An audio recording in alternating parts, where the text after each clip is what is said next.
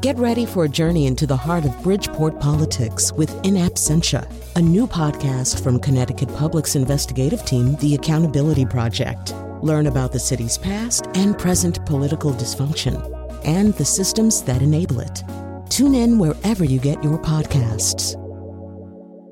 Funding provided by Joe Zimmel and Valerie Friedman.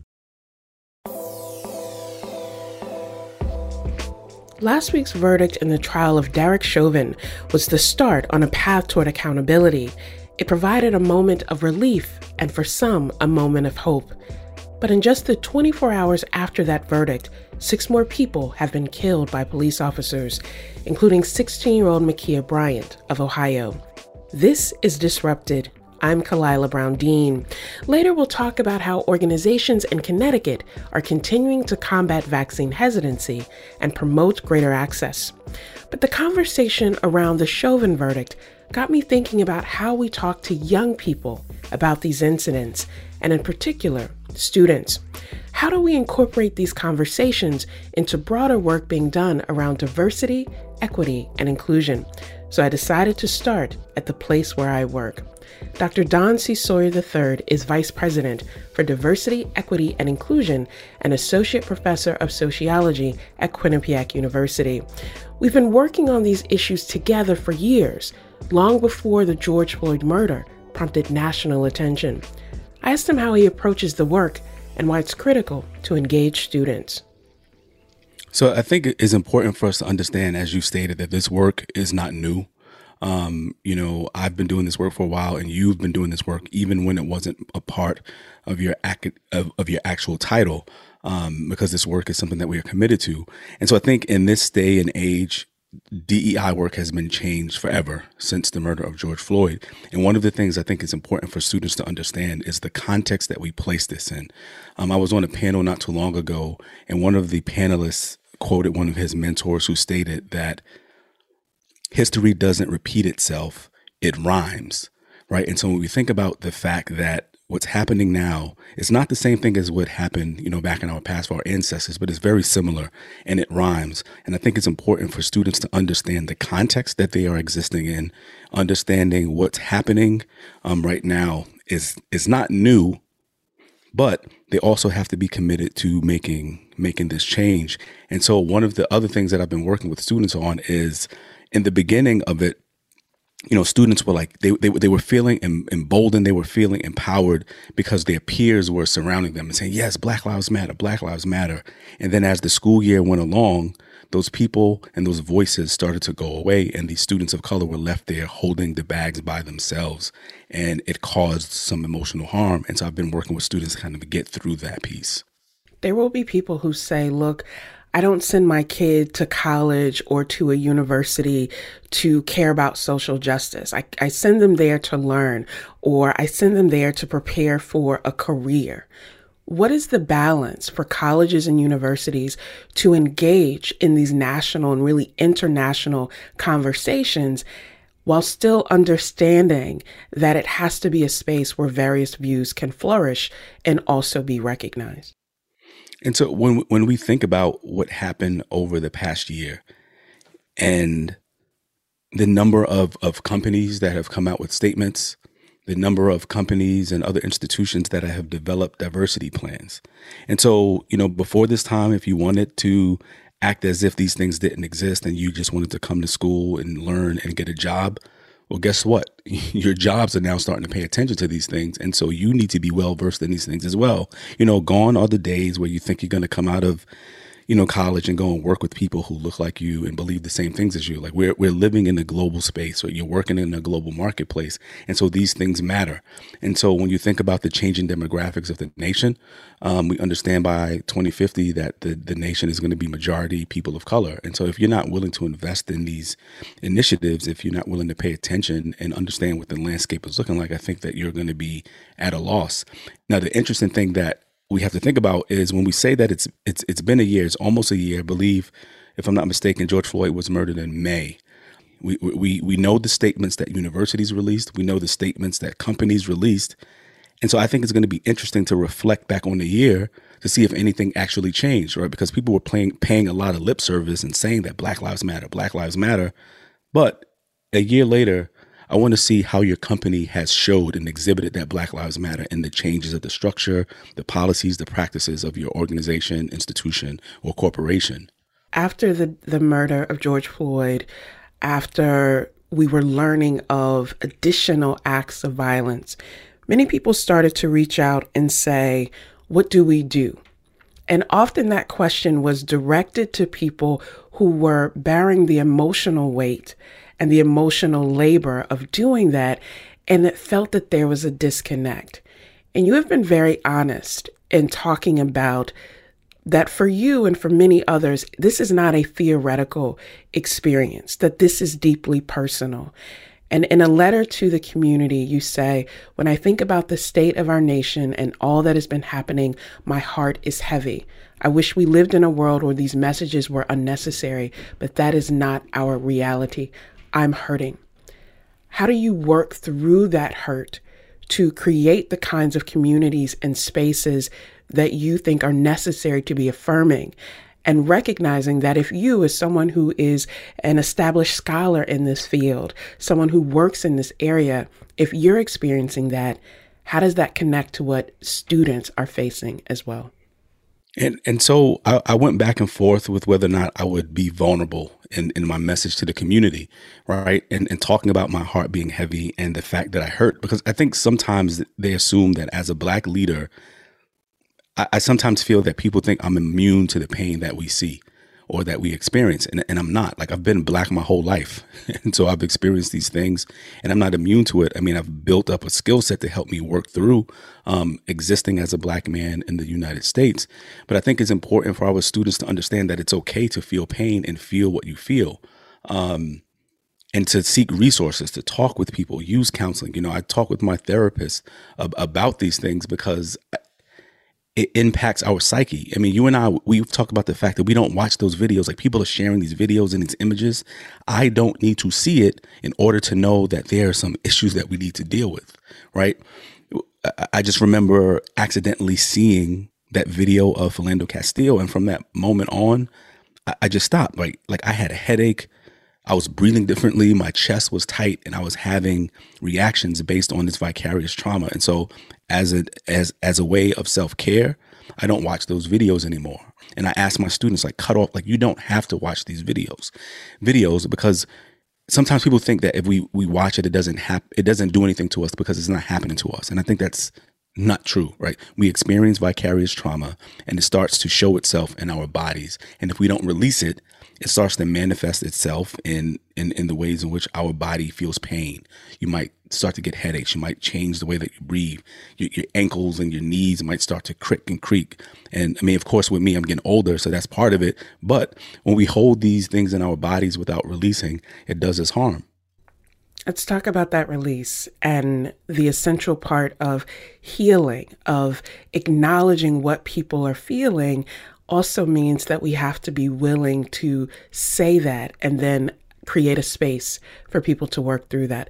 One of the things that you have brought to the university are what you're calling these community healing sessions and conversations where people can be open, where they can engage in dialogue. But you're also connecting the university community with the broader community where we sit, of bringing in facilitators. Why do you think those kinds of sessions are important, particularly for young people who are trying to work through this repeated collective trauma? I think healing is necessary in order for us to move forward. I think far too often in institutions of higher education, when something happens, it's almost like we're expected to move forward without really spending time to deal with what happened and to start the process of healing. And so, uh, when I pitched the idea, I wasn't sure if people were gonna take it seriously or they were like, "Oh, this brother is out there walking around burning sage or something," right? But I was like, I, I think it's important for us to to one mark the anniversary of when we shut down as a university, right? Due to COVID. But then when we talk about this racial awakening and the uprisings that happened in the street, and with all of the violence and different things that have happened since then, I thought it was an important time to market with at least three sessions for the community to come together because we were not together, right? We, have been virtual, um, but we haven't come together in a space to kind of share, okay, what has been happening for us? What did we learn about ourselves over the past year? What are the things that we've lost? What are the things that we've gained?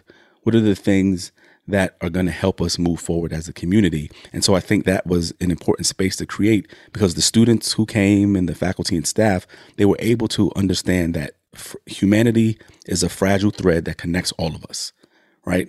And so, you know, attendance wasn't necessarily that high. I think the most that we've had at any session was about 25. But in the emails that I received from our colleagues, they were saying like this was important. I feel more connected to the institution because we had this space that was provided for us to kind of share with one another and to comfort one another and to have some semblance of peace in that space. And so I think that was an important opportunity for students to see modeling, right? To, to see that, you know, your faculty and staff, we don't have it all together we're coming to this space to be with one another, to heal along with you. And so I think that was important for them and for everyone who was involved. Let's talk about that coming together and that shared humanity that seems to be so important to the work that you're doing. Quinnipiac University is a predominantly white institution. The student body is about 75% white, although we have seen these changes and increases in diversity how are students of color being supported in that? Who experience this in different ways, but also are often seeking the opportunity to simply be heard and to be seen? I think one of the ways that we work with students of color is you know through my office the department of cultural and global engagement we have different initiatives right we have you know our first year immersion program when students are coming in we have our quest mentoring program but we have other programs throughout the year the other piece is through the one-on-one mentoring that that happens. I mean, one of the things that you and I know, we know that there's this invisible labor that happens specifically for faculty and staff of color who are working with students who are not even their advisees, who don't who who are not necessarily affiliated with any programs that they're with, but they see us as examples and they assume that we have an understanding about their lived experience and we work with them through this because I, I think the students who are here right now, um, and all of us for that for that matter, are experiencing higher education like it's never been experienced before. Right? We're dealing with the pandemic of COVID. We're dealing with the pandemic of of racism, and they're trying to figure it out. And so I think it's important for us to work with them, to challenge them, but to support them. Um, and uh, uh, along the way. And so that's why I think representation matters because there there's certain conversations that you and I are able to have with students that other people can't have with students, right? Just based on our lived experience and who we are and that connection that we can have with the students. And so I think that's important.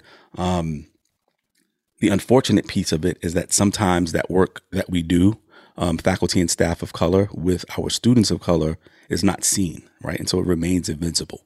It's a beautiful thing. What I always find fascinating is that there is a passion and enthusiasm for the work that you do. But you've also been very candid to say that you never wanted to be a chief diversity officer, and yet that is front and center to what you do at the university. Talk to us about how, if that was not what you wanted to do, you now find yourself in that space and how you navigate making it more than just diversity work as some people think of it.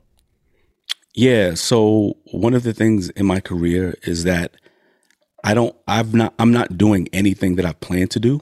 Um, I believe in the creator. I believe in the most high being. And for some reason, I think he or it laughs when I plan, right? So I said, I'm never going to be a, a, chief diversity officer. And I, I, literally articulated that. I will never be a chief diversity officer because as a faculty member or staff member or, uh, or administrator of color, we get pigeonholed into making people into people believing that that's all that we know how to do. And so, lo and behold, I am now VP of Equity and Inclusion and a Chief Diversity Officer. But for me, it goes beyond. People think that it's just doing diversity training. Like that's not what it's about. And so, when I think about you know, my role as VP of Equity and Inclusion, it's about partnerships. It's about building community. It's about building um, connections with the community that exists around our institution, right? how, how, that's how we have to understand diversity, equity, and inclusion. It's not just for the students, the faculty, and staff that exist on our campus, but how are we utilizing our resources to have to build reciprocal relationships with the communities that surround us, specifically marginalized communities. And so I think that's all a part of my purview. And it's not just about you know doing diversity training and doing recruitment, but it's about doing the work and creating initiatives that really shape and transform um, and, and, and set a new path for the vision of an institution. One of the things that you have said in many spaces is that we have to affirm and claim joy for people wherever they find it. That even when things are heavy, as you acknowledge, and even when people realize that one verdict in a trial does not mean that we've undone racism in the United States, but that if in those moments people can find joy, we have to lift that up because that's what sustained them. So, as we come to the conclusion of, of our conversation together, I want to ask you what is it that brings you joy? Wow. What, what is it that brings me joy? Um, f- from an educator's perspective, what brings me joy is when students have those aha moments. When you plant those seeds and they come around and be like, okay, I understand what you were doing for me and I appreciate you. Or when I get that email from the faculty member that said, you know, I was feeling disengaged, but after coming to that community healing session, I feel like I'm I'm back as a member of the community and I want to do more of these things. That brings me joy because there's certain times where I, I think, you know, does this work even matter? I get so tired. I'm like, you know, this is it worth it? And then I'll get that email from a student from years ago, like, "Hey, Professor Sawyer, I had you in my class. Remember you were in my? I, I, was in your class, and now I'm a teacher. And one of the stories that you told, I tell that to all my students now, right? And so, like, those are the things that that bring me joy, knowing that the work that I do matters. Um, the work that I do changes the world, even if it's only in my sphere of influence. Um, but that that's the piece that motivates me and keep me going and keeps me going. Dr. Don C. Sawyer III is Vice President for Diversity, Equity, and Inclusion and Associate Professor of Sociology at Quinnipiac University. Dr. Sawyer, thanks so much for joining us. Thank you for having me. Coming up, vaccine hesitancy and access for communities of color. This is Disrupted. Stay with us.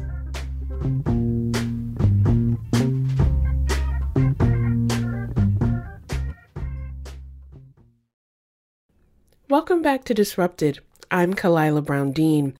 Back in February, as Connecticut Governor Ned Lamont got his first shot at a predominantly black church in Bloomfield, he asked local leaders to tell communities of color to step up and do the right thing.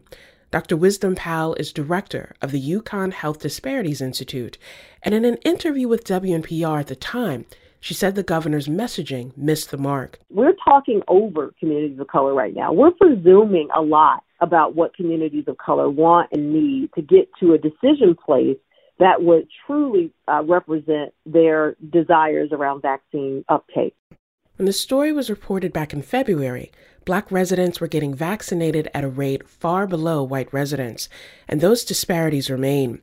As of April, state officials report that whites are more than two times as likely as Latino communities and nearly twice as likely as black residents to be fully vaccinated against COVID 19. Earlier this month, I moderated a conversation hosted by Concorp and the Beta Tau Health Equity Initiative about strategies to face this complex issue vaccine access and hesitancy. Our panelists were Dr. Gary Desir, Chair of Internal Medicine at Yale School of Medicine. Chineye Anako is Regional Director of Diversity and Inclusion at Trinity Health of New England. And Dr. Fred McKinney is the Highsmith Chair of Innovation and Entrepreneurship at the Quinnipiac University School of Business. I asked Dr. Desir about his role on the front lines of this challenge and what he's seeing in Black and Brown communities.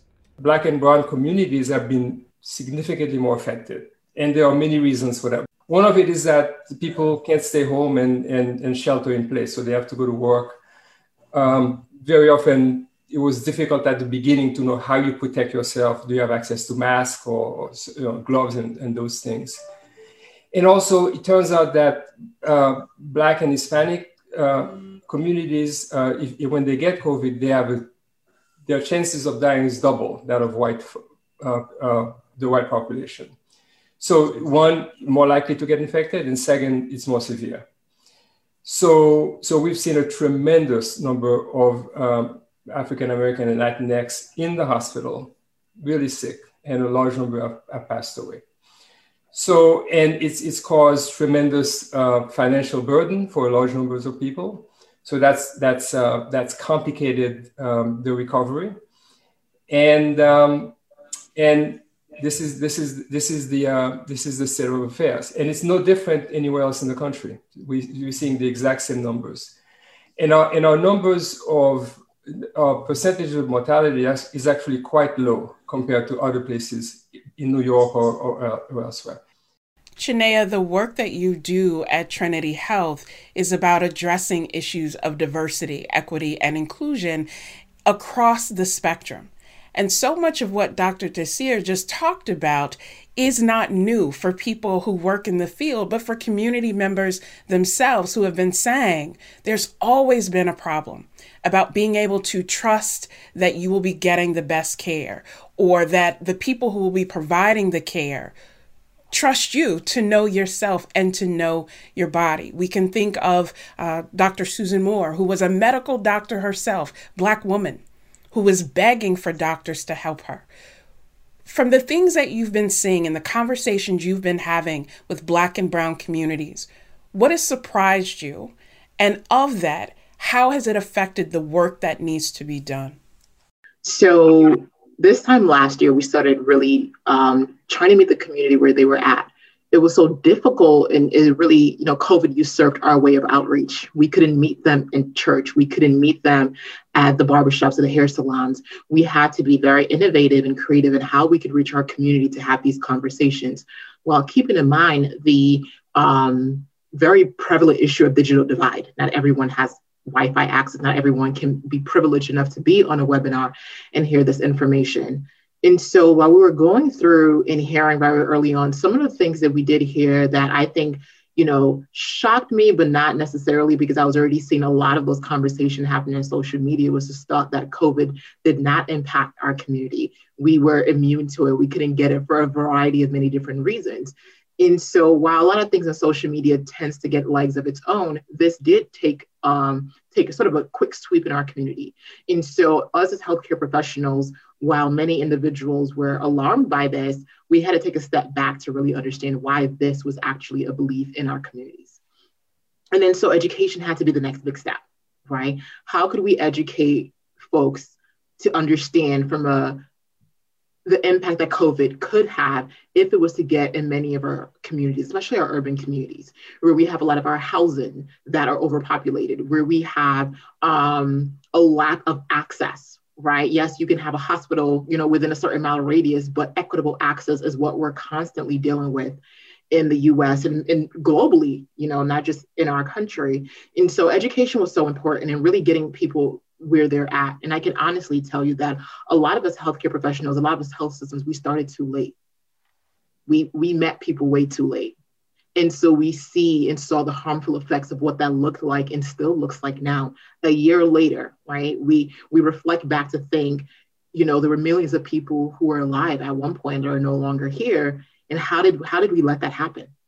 You know how are we so reactive and not proactive to ensure that our community was educated and that we were able to completely remove any barriers that they experienced to testing and getting them to these sites right? Yes we brought the clinics into these communities. Yes we promoted um, testing but were, were our materials at our appropriate reading level was health literacy factored? Were things translated in different languages? A lot of what we did just started too late. And that is something that we have been honest with, something that we have approached head on. Um, and now we're trying to do something different with the vaccine. And so that's where we currently stand now. Let's talk about that data and how the data tells a story that I think the nuance of the story gets overlooked when people just talk about hesitancy. Because often when people talk about hesitancy in Black and Brown communities, it is in some way a moral judgment of those communities. And it suggests that they are irrational, that if you know the data, you know the statistics about the impact on these communities, why wouldn't you take that step? But Dr. Desir, part of what's happening in this survey that's being sent out of gauging health trust is about lifting up the why that hesitancy exists and that it's not about gaslighting people and saying you shouldn't feel this way, but it's about understanding the decades and the sort of life cycle of mistrust that is developed. Talk to us about this survey, about why you see it as an important step in understanding hesitancy, but also shaping the action that can be taken to take it seriously and address a path forward. Yes, uh, I think that's a very good point. The um, I think I think the issue of hesitancy is one of one, one of it is trust, and, and I think that may be a, a significant issue for most. There are other reasons why people don't want to take a vaccine, but trust seems to be one of the major reasons. And the issue of trust in the health system goes back way back, um, you know, 400 years of, of things that have been chronicled. So, so I think there is this there is this built-in distrust of the system, and um, and I I understand it. I mean, I'm in the system. I understand the system, but I understand the mistrust. The other thing I think that that shapes uh, one's um, experience with the health system is one of respect. So, if you go to the emergency room or to your physician, do you feel respected, or do you feel like the person has your best interest in mind? And I think that's a fundamental issue we need to address. We need to understand and address. So let me give you one example of what we tried to do at, at Yale New Haven Hospital with COVID. When we, we put a group of experts together and decided that we wanted to minimize the way people were being treated. If you had COVID and you get admitted to the hospital, we wanted you to get the same treatment regardless of who you were. So we developed a, and you, the physician or the nurse didn't have to think about it. There was an algorithm you could follow. So we developed an algorithm that said, this is how you treat patients with COVID if they have these, these issues. And it was implemented within the health system. We built it into the EHR. And I, I can say that 99% of people get the right treatment when they get to Yale New Haven Hospital. So that's one way to force the system to be colorblind and to and to treat you, you know, give you the right treatment. So that's just one small small piece. Um, so the question then is how do we how do we talk to people about vaccine? And my approach is usually to give some information and then try to understand what the issues are and try to discuss them and go over them. Sometimes we can't resolve the issue, sometimes we can. That's been my approach for now. Chi, I'm, I'm thinking about Dr. Desir's point about how we talk to people. And one of the groups that we are not hearing a lot of conversation with, and I, I emphasize that, is young people. So we may understand why the legacies of uh, the stories of Henrietta Lacks or the Tuskegee experiment may resonate with our elders but we're not necessarily in conversation with young people about what's driving their views, and more importantly, how we can create policy and efforts that is sensitive to and in conversation with that. What's the thing that you're seeing with young people, and how do we lift that up so that if we're talking about empowering and healing community, we are not sequestering the needs and concerns of young people off to the side? Absolutely. What we have to acknowledge is the fact that young people also utilize the healthcare system. And although a lot of our country has very ugly episodes of what occurred in the past, um, they still occur today, right? We we see the Black maternal health crisis that's currently going on right now. We see the impact it's had historically, dating all the way back to the origination of obstetrics and gynecology with Dr. Sims, you know, the father of gynecology, and how he plagued on Black and Brown women. And so, and then we look at where we currently are now. So the impact is still is still occurring. Young people are still facing the significant level of discrimination when they utilize healthcare systems, when they utilize clinics, any of these different spaces, right? And so there's this, like I said, this misconception that because of Tuskegee was 50 plus years ago, all of these things were so dated back that it, it impacts one generation and not millennials or Generation Z although the new generation have quick access to communication through social media, through our handheld devices, and it feels like things are easily at our fingertips, they're not being pulled into this conversation. And oftentimes they're they have so much insight and so much to say when it comes to this. there were a lot of conversations being had around tables with clinical providers who assumed that younger people would want the Johnson & Johnson vaccine because it was a one-shot deal. They wouldn't have to come back. They wouldn't have to deal with it again. It was kind of quick and easy. But when many young groups were being pulled and focus groups and conversations were being had, they equally showed and stated their hesitancy regarding J&J and why they felt that hmm, I would hope J&J is not pushed on black and brown communities, especially since it has a lower efficacy rate than the other vaccines, right? And so I think there's oftentimes a generational bias when um, these conversations are being had, and we have to ensure that we have all voices at the table, especially in the fact that this vaccine is equally accessible to 16 year olds and above right? So they're equal, they've suffered through the COVID 19, through the pandemic. They have, their lives have been completely usurped. And so it's so critical and so important, especially they are the next leaders that will be pushing this work forward. So they equally, um, they too do need to be heard as well. Dr. Fred, you are a professor, you are inspiring entrepreneurs, but you're also a columnist. And many of the pieces that you've written have talked about our increasingly polarized political climate in this country. How do we talk about vaccine hesitancy while still addressing the reality that so much of the discussion has been politicized? That instead of focusing on health and access and the well being of community, it has become partisan and ideological in a way that a lot of the hesitancy is driven by political division. Thank you for the question. Un- unfortunately, um, the the political environment is and continues to be very toxic. And if you think about um, when uh, this vaccine started uh, over a little bit over a year ago, um, and again, I'm going to make a political statement, but it's again an example of the toxicity that we're living in. But we could not have had a worse set of leadership, not because of you know what they think, but because of what they did and what they didn't do in terms of preparing the nation for this pandemic. And they had information uh, to deal with the pandemic at an earlier stage to control things better, to get a better message out to the population. They failed to do their job and but they also not just the issue of you know getting the message out to the american people about how to protect yourself and your family and your communities uh, they even went so far as to say you know this is a hoax uh, this you know they, they set the stage to accelerate the hesitancy not only in the black community but communities across the country it's Dr. Fred McKinney from the Quinnipiac School of Business. Coming up, we'll hear more from our panel about strategies to confront the racist history of medicine and how we prepare for the next pandemic. This is Disrupted. Stay with us.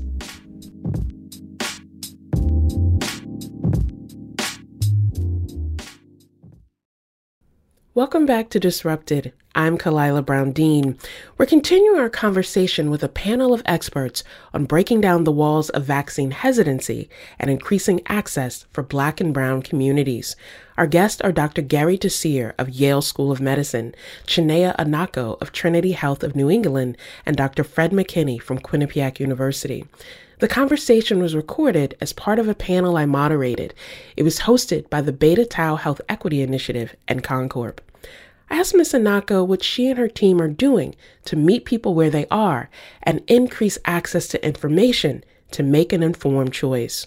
So, Dr. Dean, I will honestly tell you the moment, you know, we before the official announcement came out that J&J was going to be paused, we were having a lot of meetings, um, you know, within closed doors at our health system and I I just put my head down and I was just like it's it's it's coming because we knew we knew exactly what the um, what we were going to hear from our community members. You know, this was coming right off. We our health system held a 24-hour vaccinathon in the city of Hartford, and we were looking to give out 4,000 vaccinations to our community members. And we, you know, there were a lot of individuals who we, we um, one of the key things that we wanted for people to always is for them to advocate for themselves and to feel like they can make a decision for themselves. So we ensured that we had Pfizer and J&J available. And so the vaccines were well distributed. And then the pause came out a few days after our vaxathon, and it was just like this huge lump in the back of my throat because we knew what it would look like when we went back to speak to the community like we do all the time. And so, what we had to do is to ensure people, again, to really bring a lot of the probability, the statistics, and kind of bring it down into more simpler terms to explain to our community members that what's factual is we cannot get rid of COVID 19 if a vaccine is not distributed within our community. We cannot obtain herd immunity um, without the vaccine. So what happens is other communities, like the white communities, get herd immunity. They spend time with each other. They're able to gather around the table come Thanksgiving, come Christmas. But we don't want our outcome seven months from now during the holiday period to bring about the same things that we experienced in 2020. And that's just a reality of it, right? So that's meeting people where they're at. Do you want to go to that family gathering in a few weeks? Do you want to see your children graduate? Do we eventually want to bring ourselves out of where we currently have been? And to do that is to understand that, to give them information and the tools about the vaccine and its impact that it will have on them and for the community at large. So even though a person may not be wholly worried about their own health, if you want to see your grandma if you want if you want grandma to watch the kids this is what eventually needs to happen and so i think it's so important that we also get buy-in from our community leaders too who have face time with the community overall community partners community leaders people that they trust because oftentimes when as healthcare professionals doesn't matter if we look like the community at hand you come in with the suit and the jacket you're seen as one of them we're continuously educating and educating in the right way because there's definitely a wrong way to educate. Um, and we're trying our best to ensure that we don't lose people where we finally feel like we've got into a space where we've gained some level of trust and level of understanding. And so we can't let this pause completely usurp a lot of the work that we've done and the trust that we've been able to build in some of our communities thus far. For many of us social distancing is a luxury that we simply don't have and we connect that to this idea of getting a vaccine, of some people saying, look, being able to take those risks or navigate that is a privilege. And we haven't really talked, we've talked about race and ethnicity, we haven't really talked about class and the ways in which class has shaped so much of this debate about hesitancy, but also about access. How do we lift that up so that we are understanding the socioeconomic dimensions of this as we figure out how we build toward healing. Yeah, that's that's an excellent point. I mean, what what we found in our review of the literature and our in our report to Access Health is that one of you know one of those important social determinants of health, not just with COVID, but with health in general, are those living conditions where people live, and where people and how they live, and where they work, and how they get to work, and how their kids uh, recreate and what options that they have for clean clean air and water and and and and good food as opposed to uh, bad food. I mean, we we document that you know there are are too many food deserts in in Connecticut where people can't get the food that they need to to sustain themselves in a healthy way, and those things contribute to things like diabetes and we know, and I'm not going to step on Dr. Desir's toes, but we know that I think we know that one of the the factors that leads to worse outcomes if you catch COVID would be obesity, diabetes, heart disease, some of these other conditions that, uh, quite frankly, our communities suffer much more from. And so these are all conditions of living and, and where you live and how you live that are affecting people's health. And it does also affect, you know, their their their perception of, you know, what what is how they can protect themselves. And we can't wait for people to come to us to get what they need. We have to go to them and you know whether it's in the churches in the barbershops on the street corners wherever it is where our people gather, that's where we have to have these conversations. Chi, where do we start? And and I ask that question because hearing what you all have mentioned, the journey toward healing involves so much more than just health related issues.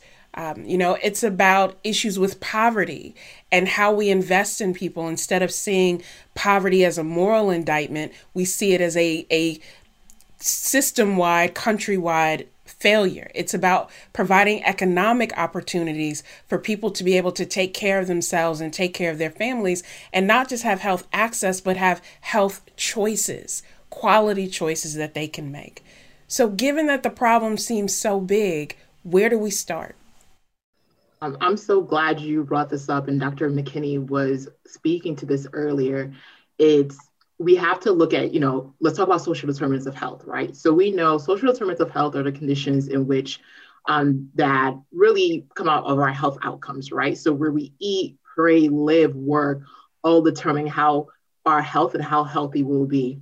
I remember at the start of the pandemic, everyone, you know, a lot of people, and just it made me cringe so much was everyone called COVID the great equalizer so it was like we all all of us are at risk you know we we're all going through the same thing. We're in this together. And while covid-19 itself doesn't discriminate right we know that our society is built upon discrimination and systemic racism. And so we know that the poorer you are the worse health outcomes you have. The if you were part of any marginalized group in this country we know that the sicker you will get so it went beyond just contracting COVID 19 and, you know, and then now being in the hospital or possibly just quarantining and getting over it. But we knew that Black and Brown people were more likely to get the disease because of where they work. Many are frontline workers, where they live. Many of them live in communities where they are essentially in very close type of housing. And you know, where just your surroundings overall. So that is what disproportionately impacted um, the community and made our numbers significantly skyrocket, right? So systemic racism is what was killing people, not actually COVID 19. Mm-hmm. And so it's all about sort of peeling back the layers and seeing how this problem is not something new.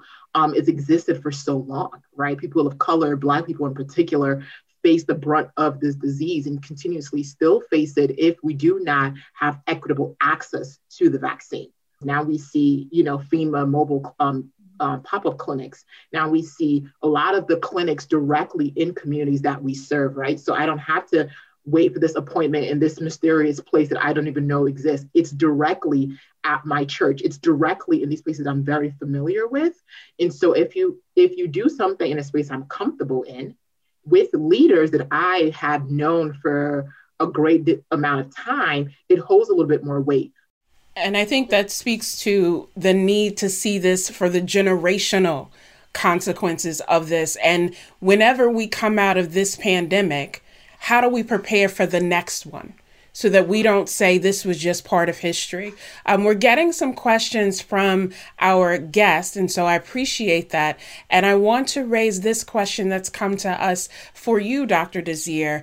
If the COVID 19 death rate is higher in Black and Brown communities, wouldn't it be true that there could be a greater adverse effect in those communities related to the concerns about the vaccines?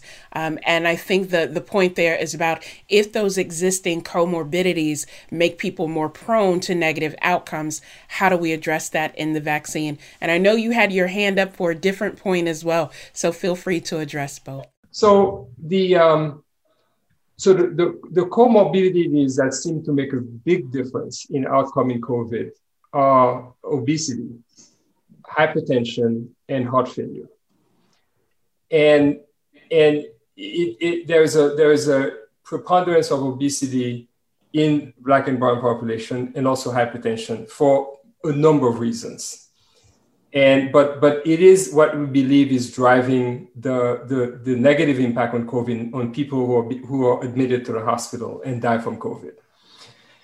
The vaccine complications are not related to obesity and hypertension. They are related to a very idiosyncratic uh, response to the vaccine to the to the to the to the DNA that in, which the, contains the vaccine, and that attacks uh, platelets and it's a it's something that is not doesn't affect black people or white people. It affects it appears to affect everybody equally, and it's very specific. And it has it would not we would not have expected uh, black and brown people to have a higher incidence of side effects from the vaccine, and we have not seen that actually. It's not happened, and about 100 million people have been vaccinated so far. So, so I think it's perfectly reasonable to, to get vaccinated if you're black or obese or have or have diabetes or have hypertension. Absolutely. Chi, I want to ask you this question because we are having this conversation in Connecticut because the state is addressing a number of public policy challenges. And one of the challenges that we need to address more is how the history and current practice of residential segregation in this state is making certain communities more vulnerable. And because of that, also contributing to this hesitancy and this distrust of if you're not really addressing the lead crisis or you're not addressing access to clean, safe water or how not having access to stable housing in the middle of a pandemic makes people more vulnerable in other ways, how can I trust you to care about me? How should we address that sort of legacy of segregation and differential treatment as we think about bringing communities together to live a more healthy and vibrant life. Absolutely. We certainly, in many spaces, tap dance around this issue of um, the impact that historical racism has had in where we currently stand. I mean, Connecticut is one of the most segregated states that exist. For such a small state, you have so many different um, cities and towns, and that's by design, right? So it's so difficult to flourish and foster in a system in a, in a space that's not designed for you to um, to succeed, for your health outcomes to be um, to be better than in the other spaces. And so that's why when we, you know, we look at zip codes, right, and how important zip codes are, where you live, and its impact that it has on your health. You can live in one town and you know five minutes up, which ties to a little bit of what Dr. McKinney was saying, your life expectancy immediately increases when you are in this other space and in, in this better area. We saw a lot of studies that showed that if you lived in a area or a county or a city that had higher pollution rates, you were, I think, more likely to um, contract COVID 19 and have a significant significantly more side effects from it, right? Some that could, could even possibly lead to death. And so that in and of itself is extremely alarming, right? And so, but it's nothing that's new to us overall. And so when we have these forums, when we have these town halls and these webinars, yes, they're so impactful and yes, they're so important. And yes, they might be based on COVID 19, but we, what we always need to do is take that step back and really acknowledge what happened in order for us to be here, right? COVID 19 is not the first incident or it's not the first public health crisis that has completely changed or brought about the these vast numbers in, in inadequacies when it comes to healthcare for black and brown people. I mean it's been so many different examples in the past but we never talked about it. We never brought it up. And acknowledgement is the first step. Acknowledge what happened in spite of us being part of that as healthcare professionals as clinical providers whether you you may not have had to be part of Tuskegee experiment. You weren't part of the Henrietta Lacks experiment, but as a health provider, it is very pivotal and it's very important and critical for you to acknowledge that are the folks that came way before you set this foundation of what you're currently now as a leader or a healthcare provider in this space having to combat, having to address. And I think that's where, from what we've heard from a lot of our communities, is no one wants to acknowledge what's been done in the past. We only want to talk about COVID 19 and what it's doing now but nobody ever wants to talk about how we got here. Chinea Anako is Regional Director of Diversity and Inclusion for Trinity Health of New England. Thanks to our other panelists, Dr. Gary Desir, Chief of Internal Medicine at Yale School of Medicine, and Dr. Fred McKinney is the Highsmith Chair of Innovation and Entrepreneurship at Quinnipiac University School of Business. We'll have a link to the video of the full panel conversation on our website. It's ctpublic.org slash disrupted. Disrupted is produced by Anna Elizabeth, James Scoble Wolf, and Katie Tolarski. I'm Khalilah Brown Dean. We'll be back next week.